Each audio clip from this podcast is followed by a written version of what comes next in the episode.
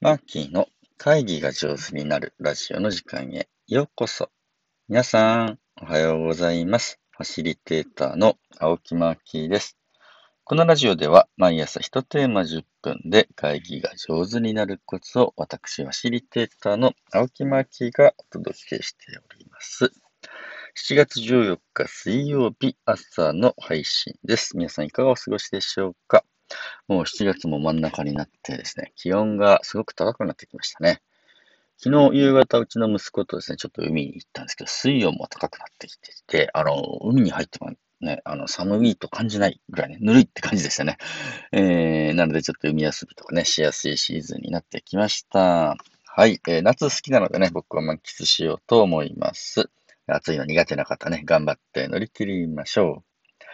え昨日僕はですね、え生協の皆さんですね、あの生活協同組合の皆さんの研修でしたね、オンライン会議のファシリテーションみたいなテーマの研修でありました。123名の方が あのご参加いただいて、多い、人数多いって思ったんですけれど、すごいですね。あの北海道、東北周辺のですね、生協ので活動している、まあ、組合員理事生協って一人ね、えー、一組合員一票みたいな、まあ、投票の仕組みがあって、まあ、それらをですね、総大会っていう、まあ、総会みたいなやつでね、議決をしたりする。まあ、日常的な、うん、意思決定判断というのは職員さんや、まあ、組合を代表する理事さんがしています。その理事の皆様のね、えー、研修だったんだなと思います。すごい数でしたね。ただみんな、あの、政教の人たちってね、気持ちのいい人たちが多くて、コミュニケーションがね、活発で、元気のいい人たちがいました。えー、なので、オンラインではね、その元気の良さを活かして、オンライン会議でも皆さんがね、豊かに反応をしたり、えー、相手のね、えー、言ったことに対してチャットで返したりみたいなお稽古をね、え、したところで、え、ありました。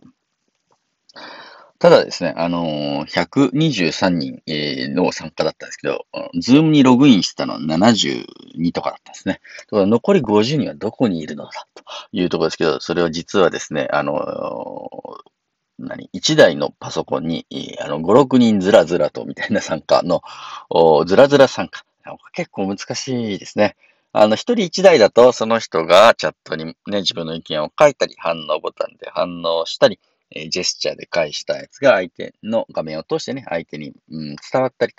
というふうなこと可能なんですけれど、残念ながら、一つのパソコンに5人も6人もいると、その、うん、5、6人の考えてることがね、画面の向こうには伝わりにくいぞというところがあります。まあ、今日はね、そんなことに関連して、うん、質問が一通来ているので、その質問にお答えしたいと思います。えこれは、えー、青年会議所ですね。三木という町の青年会議所。これね、金物の町なんですね。えー、こちらの方からのご質問でした。えー、今回、 Zoomの活用方法について質問したいことがあり、連絡させていただきました。現在、三木の金物職人に、夜、 Zoomでの体験教室を検討しております。あ、なるほどですね。あの、かな、職人さんたちって、そんなにむちゃむちゃパソコン使いこなしたりとかね、えー、しなくても、まあ、お仕事できる感じなので、えー、今、それでもやっぱりね、今必要に迫られて、え、こうね、ズームの体験教室にやるそうですよ。様々な懸念事項が出てきております。はじめに講習を行った後、ブレイクアウトルームによる体験教室を検討しております。なるほど。あ、これは違うな。金物職人、金物体験みたいなのをするのかな？うん。この際に、えー、多いメンバー対、えー、一般のメンバーとで、え、講師として体験を行う予定なのですが、この時に様々な問題が出てきております。なるほど。講師も複数いて、参加者も複数いるパターンですね。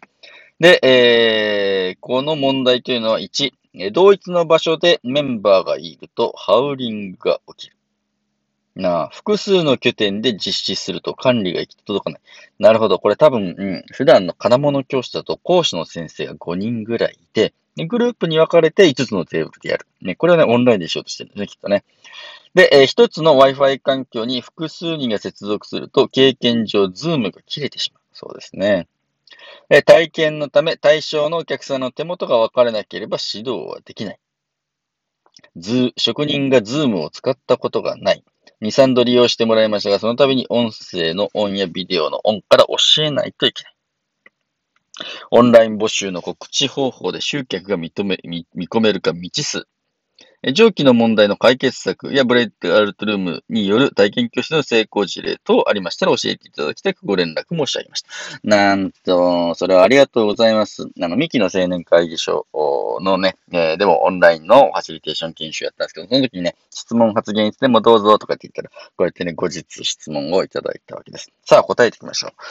えー、どうするかですけれど、あのね、職人さんが Zoomを使ったことない、慣れてないだろ。仕方がないですね。人間何でも慣れなので、まずね、職人さんが Zoomを使いこなす慣れの練習会を2、3回すること。あ、はいはいはい、わかりましたよ。と、えー、いうやつをね、えー、やることですね。で、その職人さんが、まあ、講師役を、ね、なさるんだと思うんですけれど、その職人が、まあ、一応ね、 Zoomの基本的なことをできるよっていう状態まで持ってこれね、2、3回やればね、えー、いけますので、お客さんをお招きして、えー、講習する前に、そのズームを使った講習会の練習会みたいなね、えー、ぜひなさるといいと思います。でね、えー、職人さんが慣れてきました。で、お客さんをお招きして、えー、職人金物体験みたいなやつを手元でお互いにやろうと。まあまあ、これレベル高いところだとは思うんですけれど、えー、一つの方法はですね、えー、あの、ブレイクアウトルーム一箇所の Wi-Fi に複数人が接続すると、 Zoomが切れてしまうのは、これ仕方がないです。で、それの対処法はですね、あの、Wi-Fi の契約を太くして、えー、ね、いいやつにするっていうのが一つ。もう一つは、あの、ポケット Wi-Fi とか、複数の Wi-Fi を、ね、導入して、え1個の Wi-Fi に全員がすがるみたいにしないでね、分散させる。オンラインはね、分散が基本です。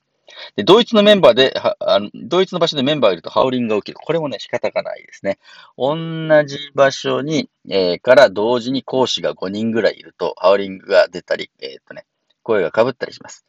えー、多分、金物体験なんで手を動かしたいと思うんですけど、解決策の一つとしては、うん、イヤホンを使うとかね、ワイヤレスイヤホンを使うっていう方法があるんですけど、それでもね、複数、同じ拠点に複数の先生がいるので、まあまあ難しいことになります。なので、すみません。これのおすすめは、あグループに分かれて体験会をするんですね。一人の先生に対して、えー、5人ぐらいの参加者。あんまりね、人数が多いイベントにしないというのが一つの方法です。で、これがちゃんとできるようになったぞと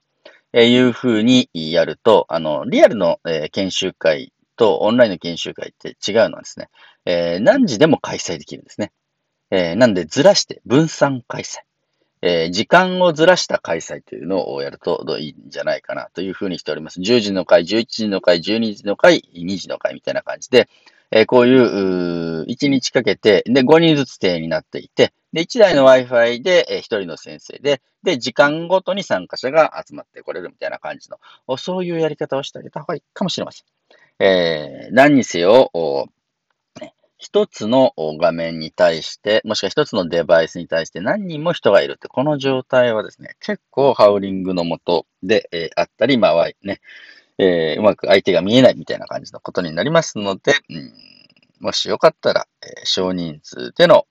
開催を、えー、細切れにやると。いう作戦でやってみたらどうかなと思います。オンライン募集の告知方法で集客を認めるか、見込めるか未知数ってね、それは本当にそうです。